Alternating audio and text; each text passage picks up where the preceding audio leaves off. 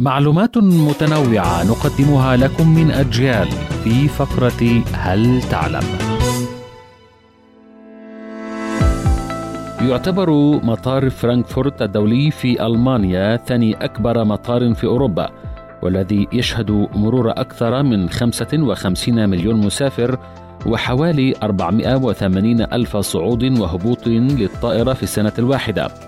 المطار يعتبر محوراً هاماً للمواصلات الدولية، يمكن للمسافرين أن يختاروا ما بين مائة وأربعة وثلاثين شركة طيران ليسافروا من فرانكفورت إلى حوالي ثلاثمائة وجهة حول العالم.